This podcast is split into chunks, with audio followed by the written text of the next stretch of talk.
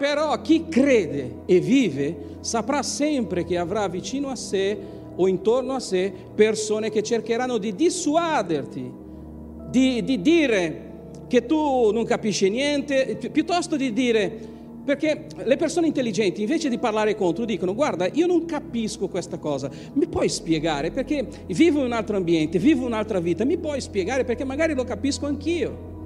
No, è, è molto, la persona intelligente fa così, le persone che vanno contro, che fanno queste cose qui, sono persone, eh, la Bibbia dice una cosa, che anche lo stupido quando tiene la bocca chiusa passa per intelligente, per cui pensate l'incontrario. No? Però è la, è la, è la, questa storia qua si ripete ragazzi da tanto tempo. Ogni volta che si alzava qualcuno per parlare dal Vecchio Testamento, fino, ogni volta che qualcuno si veniva fuori a fare qualcosa, tutti gli andavano addosso. E da un certo punto di vista era un modo di avere sicurezza perché esistevano falsi profeti, falsi, falsi cristi, false cose, no? è pieno, e tra l'altro abbiamo pieno di queste cose qui Dio ci guardi da tutti questi santoni che ci sono in giro. Tra l'altro è morta una signora poco tempo fa, non, una ragazza di 40 anni perché non ha preso le medicine, perché un santone ha detto che aveva parlato con non so chi, con l'aria, col cielo, col mare, con non so che cose, che lei non doveva... E lei è morta chiaramente. E quindi ci sono problemi. Ma questa storia qua si ripete, torniamo a noi nella Bibbia. Quando appare Giovanni Battezzatore nel deserto, Giovanni Battista, no? Quante chiese ci sono qui in Italia? San Giovanni Battista. Allora, no? C'è il personaggio. Quando appare Giovanni Battezzatore, lui ha cominciato a fare qualcosa di, di, di diverso. Lui era un tipo strano, lui era un tipo vegan, eh, sinistrone, eh, non so, potrei mettere tutti gli aggettivi eh, più gettonati di, dei giorni d'oggi, no? Era una specie di ermitone, per cui lui che è nato da un papà sacerdote dice no basta questa cosa pa, io non voglio sapere, se ne va nel deserto. E per dire guarda io non mangio il vostro cibo spazzatura, queste cose, mangiava locustre e miele. C'è una roba proprio natur, no? Proprio che fisichino sicuramente aveva Giovanni. Poi non usava roba riciclata, non usava questi vestiti che noi usiamo, no? fatti di, di, di, tessuti, cose strane, robe del genere. No, lui eh, quando la gente ammazzava un animale o qualcosa del genere, e lui faceva quella specie di low impact diceva no, non buttate via la pelle e si è fatto un vestito di pelle di camelo, se non sbaglio, po- povero camelo, ma anche i cameli devono morire, no? Comunque si è fatto un vestito così. Quindi immaginate il personaggio. E lui appare nel deserto, solo che c'era una cosa in Giovanni, non era la sua apparenza, non era quello che mangiava, era, ma c'era qualcosa nel nella persona di Giovanni, nel discorso di Giovanni che ha travolto tutta una regione. Lui si mette nel fiume Giordano e cominciava a, a, a parlare e le persone vanno eh, verso sto Giovanni, gli vanno vicino e vogliono ascoltare quello che Giovanni... E Giovanni non è che parlava di una novità, lui parlava dello stesso argomento, della stessa cosa, però in una veste diversa.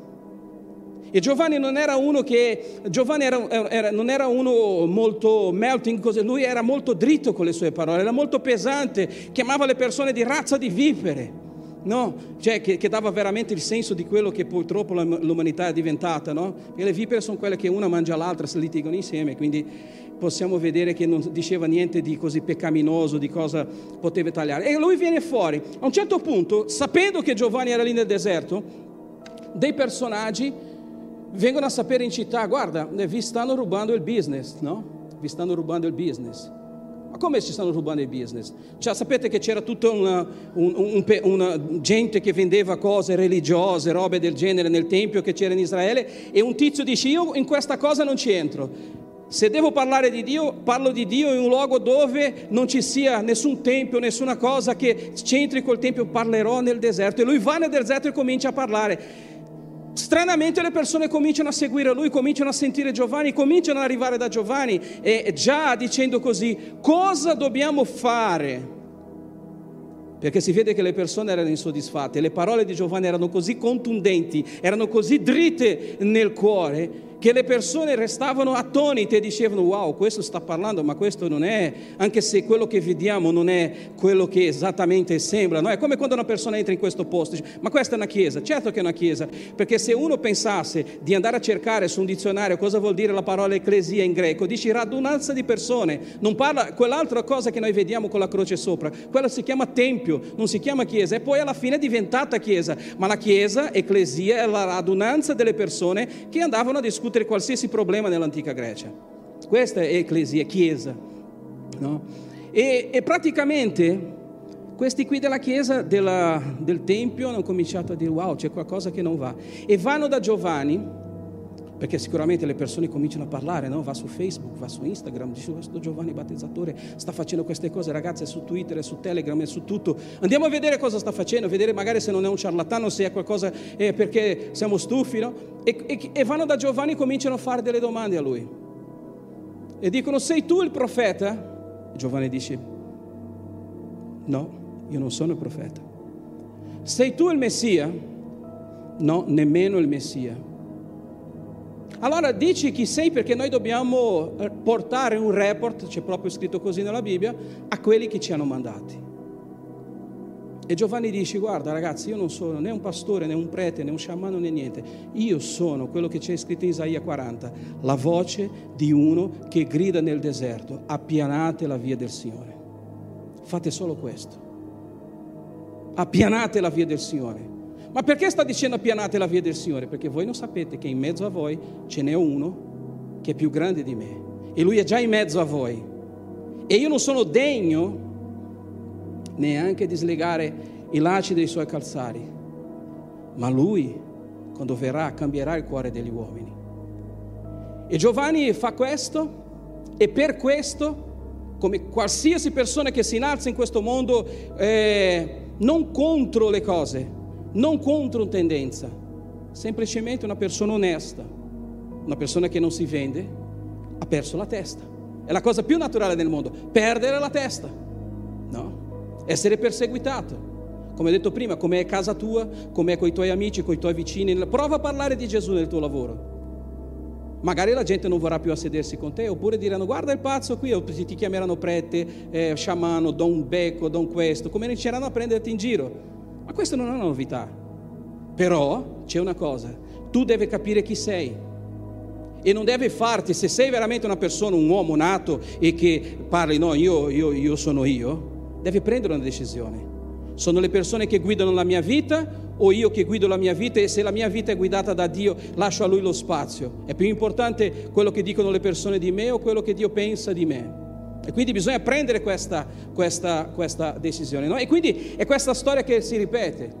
Il cristianesimo praticamente era solo un'altra setta dell'ebraismo per i romani. Alla fine i romani pensavano solo a questo. E dopo di questo cosa fa? Viene Gesù. Viene Gesù. E succede la stessa storia. Solo che con Gesù si sono incaliti perché il ministero di Giovanni è stato cortissimo. Ma Gesù è stato 33 anni. Il suo ministero è durato tre anni, tre anni e mezzo circa. In quei tre anni e mezzo leggete il Nuovo Testamento e vedrete, non hanno lasciato Gesù in pace un momento. Volevano sapere con quale autorità parlasse, chi gli dava l'autorità, perché parlava in quel modo, chi era, da dove era venuto e cosa facesse, tutto questo, no? E quindi tutta questa storia si ripete fino a oggi noi. E Gesù viene e praticamente Gesù succede che quando Gesù viene, un gruppo di persone volevano smascherare Gesù, volevano andare da Gesù e capire cosa Gesù aveva fatto, no? Il fatto che né Gesù, né Gesù né Giovanni sarebbero rimasti per troppo tempo in questo mondo metteva la, la responsabilità su un altro gruppo. Perché Giovanni è venuto e ha annunziato Gesù. Gesù è venuto a preparare un gruppo. E questo gruppo sarebbero gli apostoli. E dopo gli apostoli avrebbero continuato la Chiesa fino ai giorni nostri. Quindi è un testimone che passa. Ma in ogni epoca che questo è successo, queste problematiche si sono sorte, queste problematiche sono venute. No? Quindi Giovanni annuncia Gesù, Gesù prepara delle persone per finalmente infiammare la terra e annunziare il regno e il ritorno di Gesù. Quindi c'era un seguito, c'era un senso. Il grande problema è che quando hanno provato a fermare Gesù, si sono tirati una grandissima martellata ai piedi, perché con Giovanni sono riusciti a tagliargli la testa. Ma con Gesù la cosa è diventata diversa. Perché? Perché pensavano di averlo annullato, distrutto, no? facendo praticamente che, che, che, lui restasse chiuso. E cosa hanno fatto con Gesù? Hanno cominciato a dire appunto queste cose che vi ho detto, solo che si sono tirati una martellata ai piedi, perché anche Gesù hanno, sono riusciti ad ammazzare. Hanno fatto una congiura, e sono riusciti a ammazzare anche Gesù. Però c'era qualcosa di diverso in Gesù. Gesù va nel centro della terra, rimane morto tre giorni, morto si fa per dire, e poi dopo lui ritorna. E allora lì hanno cominciato i problemi. Perché un conto è quando tu cerchi di uccidere una persona, tra l'altro questo esiste ancora oggi, tu puoi uccidere un essere umano, ma le sue idee, i suoi pensieri e se è una persona che parla non li ucciderai mai perché quello colpisce, cioè ci sono parole di scrittori, io non parlo solo di, di, di Bibbia, ci sono parole di scrittori che fino ad oggi ci colpiscono il cuore, gente che è, è viva da tanto tempo e che non è mai morta perché? Perché le sue parole continuano a colpire i nostri cuori, a cambiare le nostre menti, a fare del bene in questa umanità, no? E quindi quando loro hanno cercato di pensato di uccidere Gesù, ecco che sorge il problema. Gesù risorge, però adesso Gesù ha detto, ragazzi, io non posso restare qui, io non starò qui, devo passare la mia staffetta a voi, ai discepoli. E allora lui ha detto ai discepoli, preparatevi, preparatevi perché io non vi lascerò soli, io metterò in voi il mio spirito e voi avrete potere potenza, potenza per camminare, potenza per affrontare le difficoltà, potenza perché Gesù sapeva il problemone, come si dice in Brasile, nel quale ci avrebbe infilato, no? il grande problema nel quale ci avrebbe infilato. E quindi, dopo 50 giorni esatti che Gesù è morto, è successa la Pentecoste che sta per succedere qua, diciamo usando il nostro tempo, verso 10, eh, 13 o 14 del, di questo mese, ci sarà la festa della Pentecoste. E cos'è stata la festa della Pentecoste? La festa della Pentecoste è stato quello che ha, ha, ha praticamente cambiato un gruppo di persone da paurosi, da codardi, da gente che aveva paura di parlare del nome di Gesù in giro. Non so se vi ricordate quando Gesù risorge, lui entra in una casa e tutti erano lì perché avevano paura dei giudei. A un certo punto Pietro dice vado a pescare, cioè e la Pentecoste ha trasformato questi uomini in uomini paurosi, come possiamo essere noi, in persone che hanno vergogna di parlare del nome di Gesù, in persone che hanno paura di dichiarare in giro, di mettere un video benedetto su, su un canale perché cosa diranno? Io sono un ragazzo di, che faccio dei, del business, se metto sta cosa di Gesù avrò un sacco di dislike, se eh, io sono, non so, qualsiasi cosa che tu faccia, se metto sta cosa di Gesù, di dislike. Ragazzi, io non posso parlare sempre di me, io non, non vado in giro a dire che io faccio questo, so quello. Cioè, però le persone arrivano e dicono, guarda, ho visto lì nel, nel tuo canale, ma parli tanto di Gesù. Sì, io parlo tanto di Gesù perché è un mio amico. Finite lì. Nessuno mi ha escluso, nessuno mi ha ammazzato, però ci vuole coraggio. E la stessa cosa è successa con questo gruppetto qui, per quello che sto parlando. Qua è la nascita della Chiesa, il ministero dello Spirito Santo. Però le persone solo cominceranno a parlare di Gesù con autorità, con coraggio, quando conosceranno questo personaggio. Gesù ha detto io vado, ma non vi lascerò solo vi manderò lo Spirito Santo che vi guiderà e così. E, se, e quando questi ragazzi hanno ricevuto questo battesimo, diciamo così, dello Spirito Santo, loro si sono trasformati in un'altra persona. Voi potete leggere in Atti 2, quando Pietro, senza aver paura di essere arrestato, senza aver paura di essere picchiato, senza aver paura, ha affrontato tutti. E questo cambia la nostra vita. Noi ci riempiamo di religione e ci dimentichiamo di riempirci di Gesù e dello Spirito Santo. Ci riempiamo di ragione, ma questo è giusto, questo non è giusto. Ah, ma a me piace la Chiesa così, mi piace la Chiesa così, mi piace così. Ma, ma tu hai mai chiesto cosa piace a Dio veramente? Tante persone, stavo dicendo a mia moglie l'altro giorno, le persone a volte dicono, ah pastore ma non dire questa roba qui perché offendi le persone che vengono ad ascoltarti. Ragazzi miei, se io vi offendo con le mie parole, io preferirei offendervi, mi dispiace se offendo qualcuno con le mie parole, affinché Dio non si offenda con i vostri atti, con i vostri gesti. Perché se posso parlare, ci sono persone che si offendono, ah il pastore questo e quell'altro, ma Dio da sopra guarda e si offende ogni giorno, il modo che tu tratti tua moglie, il modo che tu tratti tuo marito, il modo che tu tratti i tuoi colleghi del lavoro, il modo che ti comporti come persona, il modo che ti comporti quando non c'è nessuno vicino, le cose che fai, le cose brutte che fai, ci sarà Dio che si offende tutti i giorni con te. E di quello non ti preoccupi, ma ti preoccupi di una parola magari detta da qualcuno che sta cercando soltanto di dire ragazzi facciamo un change nella nostra mente, il nostro mindset deve essere cambiato ogni tanto. E quindi per quello è venuto Giovanni, per cambiare la mentalità di una persona, non era per fare una religione. Gesù non ha mai fondato nessuna religione, non c'è scritto imposto nessuno della Bibbia.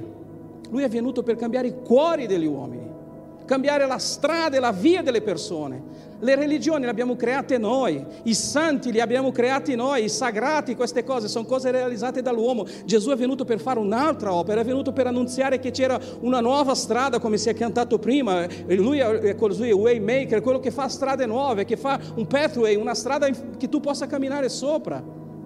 E ti dà anche la possibilità, venite a me, perché io sono mansueto, non sono come gli altri che prendono a sberle tutti.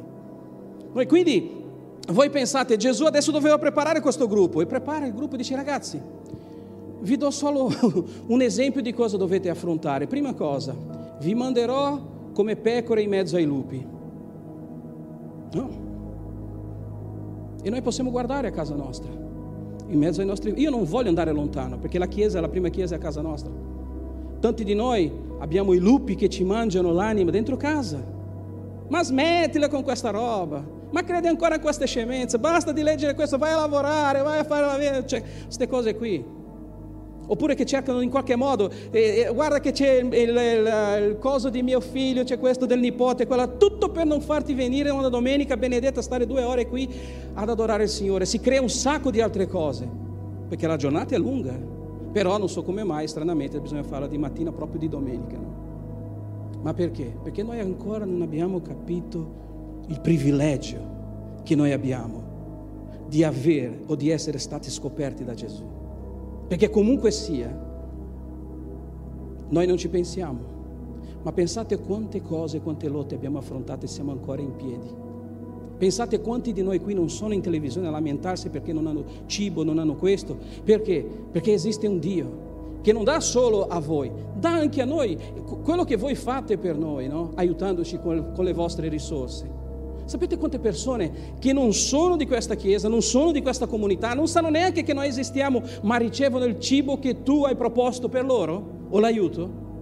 Magari tu non sai di questo, perché noi non siamo persone che vogliono fare pubblicità. È sbagliato in questo mondo, è sbagliato.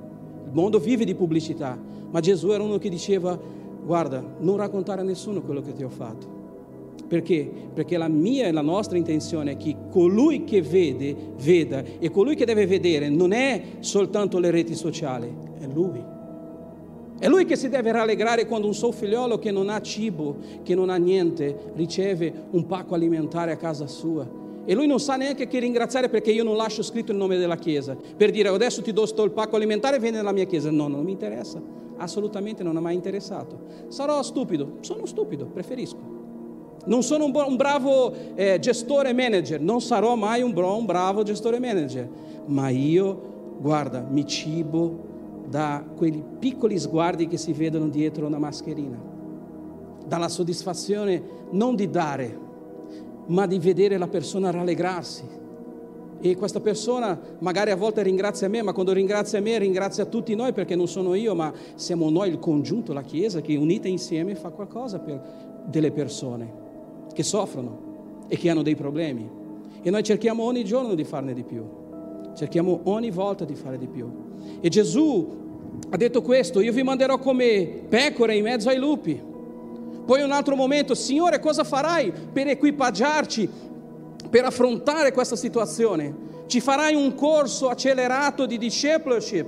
No, il discepolato, voi avete camminato con me, questo è il vostro discepolato, leggete Matteo capitolo 5, 6, 7 e 8, Romani 12, 13, 14. Poi è certo che noi dobbiamo fare discepolato, è certo.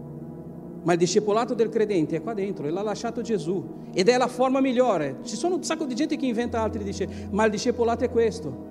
E loro hanno detto, allora come, come verremo equipaggiati, come facciamo? Lui fa, guarda, io vi mando, però non dovete portare né due scarpe, né due tuniche, perché se portate due tuniche, una dovete dare al primo che trovate.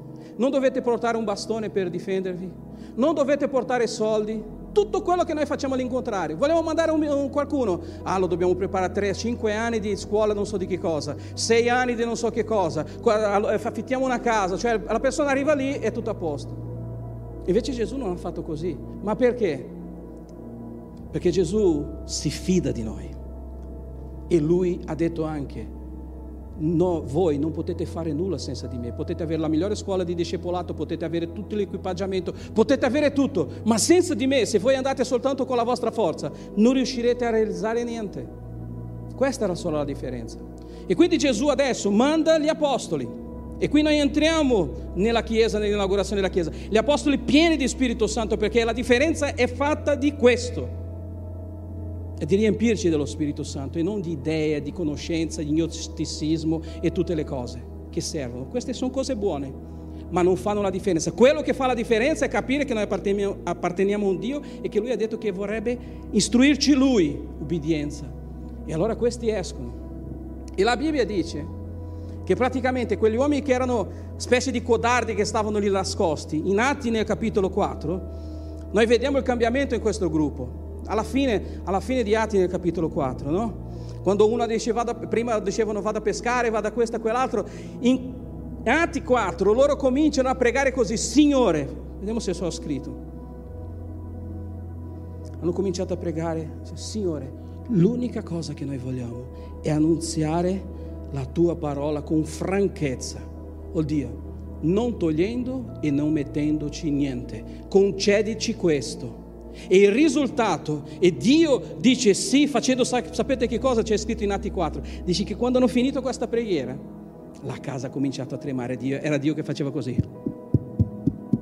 Bravi ragazzi, bravi, bravi, adesso potete andare.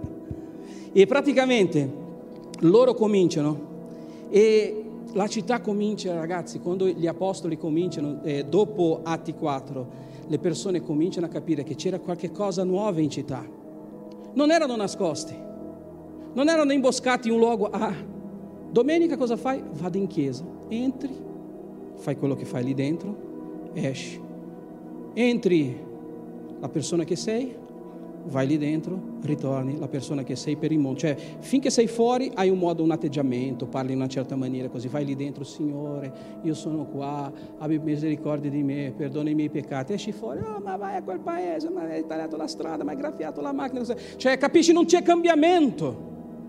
E invece quello che loro volevano era fare questo, è fare un cambiamento, per quello che è nata la Chiesa. La Chiesa è questo assemblamento di persone. E loro cominciano a affrontare i problemi loro cominciano ad affrontare i problemi e in Atti 5 noi vediamo che c'è già una storia perché c'era questa dimensione dello Spirito Santo che era sparso nella città, perché praticamente gli apostoli hanno cominciato a predicare la parola, c'era il subbuglio. Giovanni Battista quando è venuto ha scosso, ha messo in soqquadro eh, eh, la regione della, della, Giudea. Gesù è venuto, ha fatto surbuglio in tutto quanto è posto, hanno cominciato a dire ma questo che parla, questo che dice, questo che fa. E adesso c'erano 12 uomini, più altre 120 persone, o 130 o 3000 perché eh, era un gruppo enorme adesso, che cominciavano a dichiarare Gesù. È come se noi qui nella regione di Bergamo, ogni persona che bestemmia contro Dio, noi diciamo Dio è grande. Non per affrontare la persona. Tu ascolti una bestemmia, Dio è grande. Cosa succederà? È come se fossero delle lucine che si accendono. Una bestemmia, Dio è grande. A un certo punto noi dobbiamo fare che, che Dio è grande, Dio è meraviglioso, che diventi più grande di tutte le bestemmie. Vedrete che cambierà il clima di questa città, cambierà il clima di questa regione, cambierà anche la nostra vita alla fine. No? In Brasile c'è questa cosa di, che mia, Monica, mia, mia moglie Monica ha detto, no? e, con tutti i problemi che noi abbiamo nel nostro paese tu esci in aeroporto, senti parlare di Dio, non, hanno scritto Dio è buono negli, negli, aerei ancora perché vai in altri paesi e magari li buttano giù con un missile no? quando vedono. Però tu entri in un pullman, gente loda Dio, l'autista c'è scritto il Signore è meraviglioso, qualsiasi cosa. Ah, tu dirai, eh, ma è un paese... No, noi sentiamo del Brasile quello che noi sentiamo qui per il giornale. Chiunque non è nato in Brasile, vada prima in Brasile a vedere quello che è, prima di elargire eh, commenti ok? Perché, ah, ma ci sono 400.000 morti in Brasile. Eh, ragazzi, voi non sapete quanta gente muore in Brasile ammazzata. Perché chiaramente c'è tutto un gruppo dietro che cerca di spingere su una cosa, no? per fare più vaccini, per fare più cose. Ma nel nostro periodo non facciamo di questo. Gli Stati Uniti hanno più morti dei nostri, però vedi che loro proprio vanno avanti come se nulla fosse. Perché? Perché loro non pensano a quello che dicono gli altri, loro guardano avanti. E qui noi vediamo la nostra Chiesa che comincia con gli apostoli a parlare e, e, e c'era questo clima di Dio intorno a, a, tutti quanti, tutti volevano, tra l'altro la, la gente diciamo, la, la Chiesa, si, eh, le persone di quel gruppo lì si radunavano nelle case e andavano nel Tempio, no, loro non andavano nel Tempio perché nel Tempio vero, cioè nel, nella, nella nel Tempio proprio, ci entravano solo i sacerdoti. La, la, la, spianata del Tempio è molto grande in Israele e dice che il gruppo si radunava vicino al portico di Salomone. Voi sapete in Italia cos'è portico? Portico è un cosa come quello lì, vedi, del colonato, le persone si stavano lì sotto. E lì i giudei vedevano, cioè quello là il gruppo, il gruppo che segue quello lì morto. Uno dei grossi problemi che è sorto con questa espansione dello Spirito Santo e che gente ha cominciato a mentire, ha cominciato a pagare le conseguenze, ma la Bibbia dice che i, i, i, gli apostoli hanno cominciato a fare tanti segni.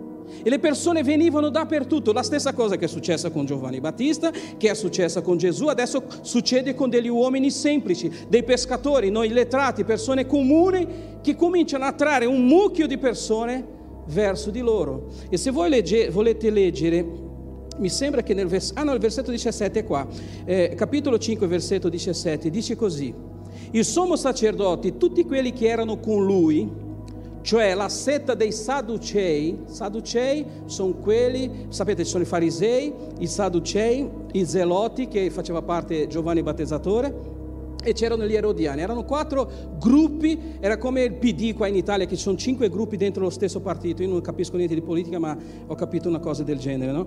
E, e, e, praticamente il gruppo del Sadducei era quella schiera del, dei, dei sacerdoti che praticamente non credeva alla resurrezione dei morti.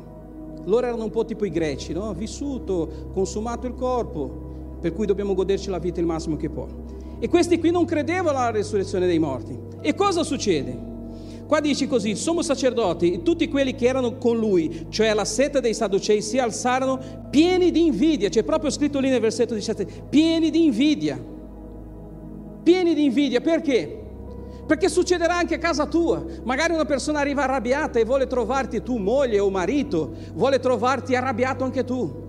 E tu invece sei pieno dello Spirito Santo di Dio, sei allegro, hai letto la Bibbia, hai parlato con Gesù e hai detto guarda qualsiasi cosa oggi cerchi di togliere la mia comunione non c'era e arriva tuo marito, arriva tua moglie e comincia a dire delle cose e comincia a inveire contro di te o tuo figlio o tuo vicino e comincia a inveire e tu non fai niente. Questo crea invidia, perché? Perché a volte le persone vengono contro di noi non è perché ci odiano, è perché hanno invidia di quello che noi abbiamo e non hanno coraggio di buttarci dentro non hanno coraggio di dire in giro a squarciagola io comunque credo.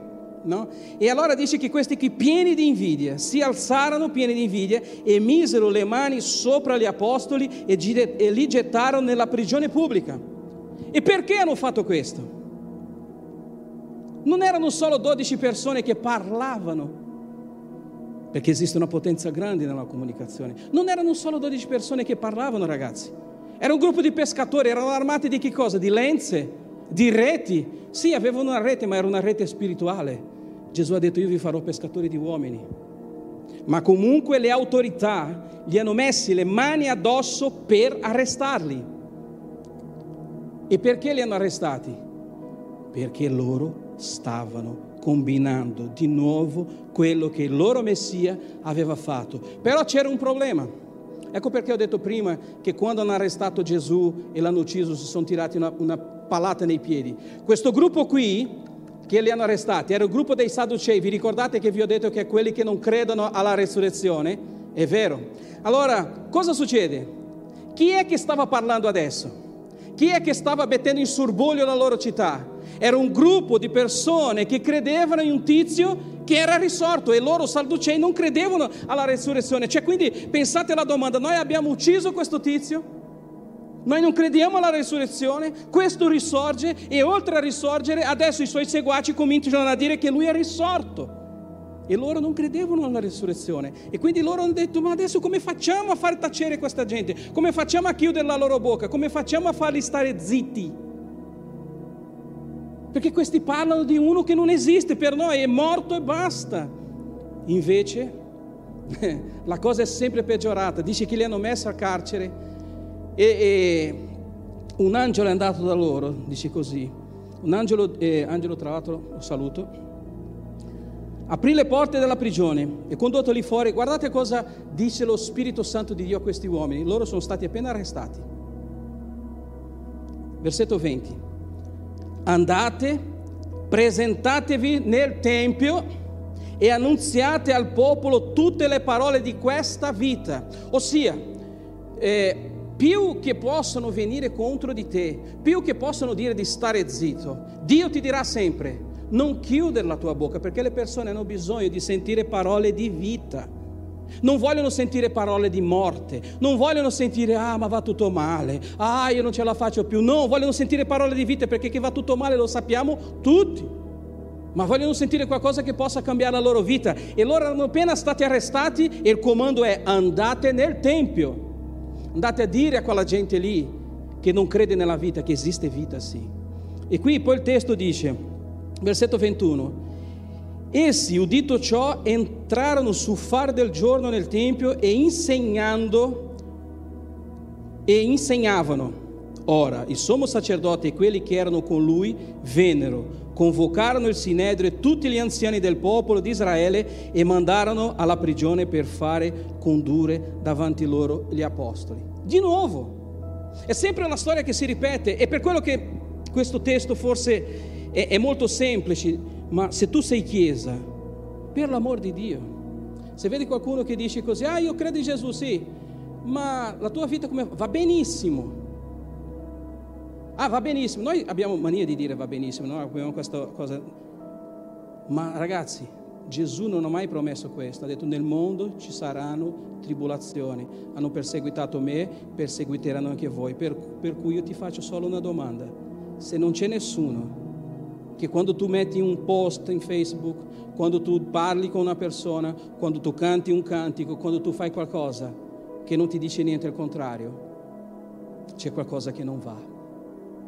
Allora non stai trasmettendo il messaggio veramente quello che il Signore ci ha dato.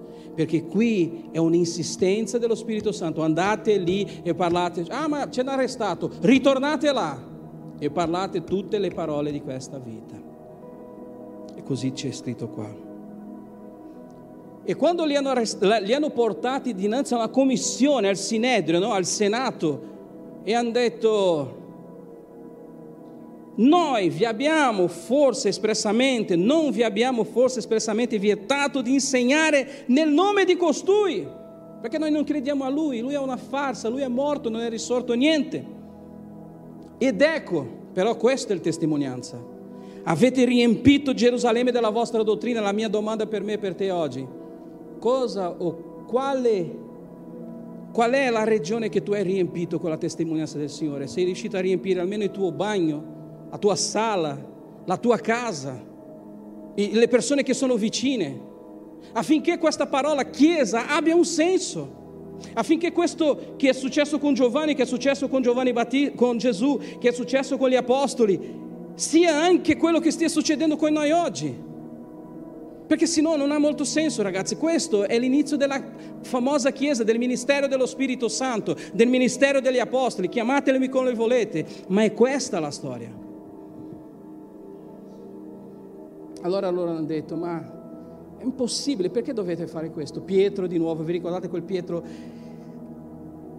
pigro, vado a pescare senza coraggio. Adesso lui era cambiato perché lui si era convinto di qualcosa. Lui si alza davanti ai generali, diciamo così, a, a, a coloro che hanno ucciso Gesù, che potevano uccidere loro, perché qui il testo dice che li volevano ammazzare. Pietro si alza, Pietro e gli altri apostoli, eh, apostoli risposero, bisogna obbedire a Dio anziché agli uomini.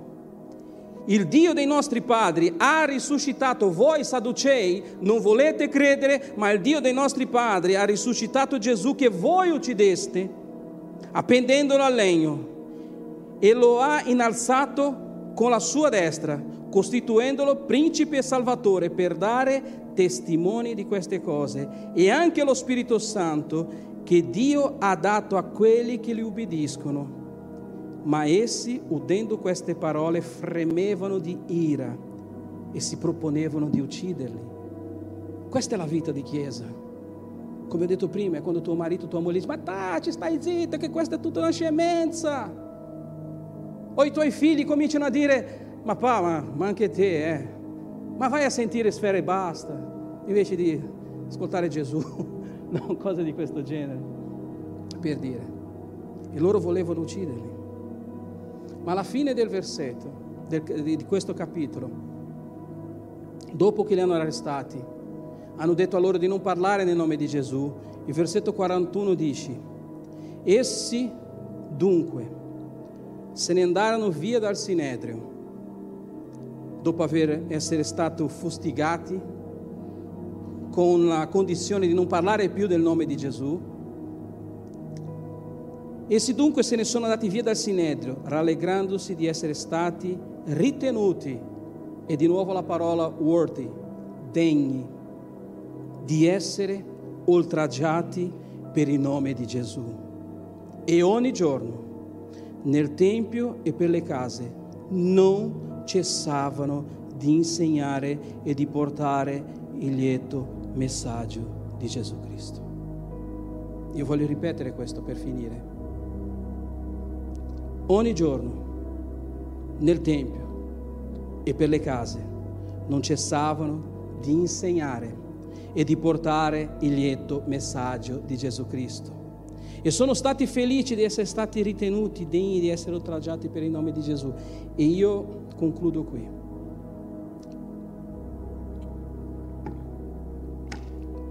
Qui c'è la lista di quello che noi non facciamo, di quello che la Chiesa non fa, ma che potrebbe fare se solo volesse. Perché qui, oggi, i credenti non vogliono essere oltraggiati per il nome di Gesù. No, bisogna costruire chiese come, come dei veri spa, dei veri, de, de, de, eh sì, dei veri resort le persone vogliono arrivare in chiesa, trovare un'accoglienza, per cui dobbiamo chiamare un coaching di un altro paese per insegnare i ragazzi a sorridere quando le persone entrano, perché devono essere accolte, perché se no si offendono e se ne vanno. Ma noi non, Ricordiamo che Giovanni Battezzatore predicava nel deserto, Gesù non aveva una casa o un posto per reclinare la testa e i suoi apostoli erano persone che andavano con una tunica, con una scarpa e non andavano in un luogo prestato a loro che non era neanche loro per radunarsi e entravano nella casa degli altri. E dobbiamo poi non so, oltre perché ci vuole quel clima, ci vuole un caffè alla reception, magari averlo, no? se potessimo fare un caffè, una musica così tipo questo ambiente, no? in modo che la persona entra, sta entrando nella casa del Signore, oh che bello, che relax. Poi poltrone veramente pazzesche, magari col massaggio sulla schiena, eh, delle host che poi passano, eh volete un bicchiere d'acqua, vi serve un caffè, un cappuccino, un tè eh, decaffeinato, vegano, cos'è che volete, no? Eh, queste cose qui. Purtroppo si è creato questo, non sto dicendo che noi siamo così, però tante persone fanno questo, dalle domande che ci fanno a volte. Com'è la vostra chiesa? Cosa c'è nella vostra chiesa? Cosa la tua chiesa offre? Ragazzi, è cosa pazzesca questo, eh? Ho già sentito questo più volte. Come se noi dovessimo, beh, io sono chiesa, tu sei chiesa, cosa posso offrire? Un po' di lardo? Un po' di panza? Magari te la offro così divento più magro, no? Solo che qui dici così, rallegrandosi di essere stati ritenuti degni di essere oltraggiati per il nome di Gesù. E ogni giorno nel Tempio per le case non cessavano di insegnare e di portare il lieto messaggio di Gesù Cristo. E questo siamo noi, noi siamo chiamati a questo, perché per il resto Gesù ci ha già dato tutto. Gesù ci ha già dato la Chiesa accogliente. Gesù ci ha dato, e se non è accogliente in questo mondo, sarà accogliente in qualcun altro. E se non è sufficiente adesso, sarà sufficiente un momento. Ma il problema è che noi stiamo più a guardare le cose esterne e invece di guardare noi. Come ha detto mia moglie, sei venuto qua per offrire un culto, non per assistere, non per vedere uno spettacolo. Perché questo purtroppo che è passato la mentalità. Io mi ricordo mia mamma diceva, ma il prete ha parlato troppo e si lamentava e andava via perché lei aveva fretta perché c'erano i fagioli che potevano bruciare, che erano su fuoco, capisci? E lei sapeva che se lui parlasse più di dieci minuti nell'omelia e, e i fagioli si bruciavano. E quindi l'inaugurazione della Chiesa fra 15 giorni, 14 più o meno, sarà la Pentecoste. Sarà questa data che noi potevamo ricordarci di questa data come una data fantastica, pazzesca, dove uomini che non avevano coraggio, donne che non avevano coraggio, adesso prendono coraggio e diventano delle persone che cominciano a fare qualcosa nella loro città. Qui dice, voi avete riempito la nostra città, avete riempito, l'accusa era questa, avete riempito la nostra città con la vostra dottrina. E io purtroppo devo dire che io non sto facendo questo. Non ho riempito questa città di questa dottrina, ma vorrei farlo.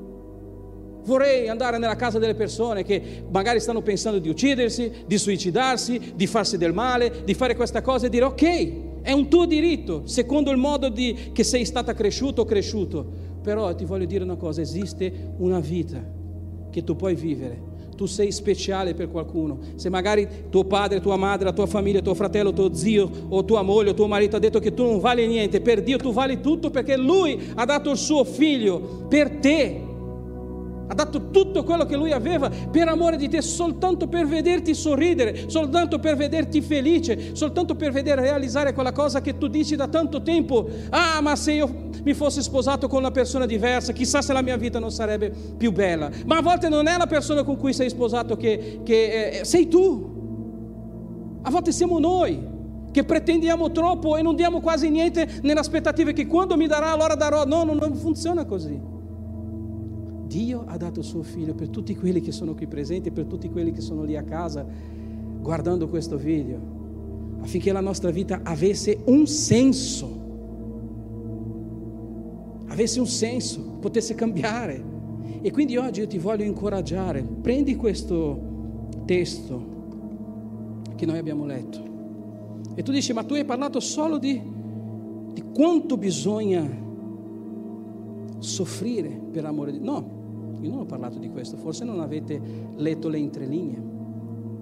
Sapete, se qualcuno qua dentro vuole essere rivoluzionario, Gesù è stato il più grande. Vedete cosa le persone hanno detto? Voi avete riempito. E hanno cercato di ammazzare Gesù, anzi l'hanno fatto, hanno ammazzato Giovanni Battista, hanno ammazzato tutti, tutti i dodici apostoli, hanno cercato di bruciare tutte le Bibbie. Se voi andate, c'è una, una, una, una maestra, un dottore nell'Università di Pavia, che lei è biblista e anche formata in lettere, in scritture, scritture antiche così.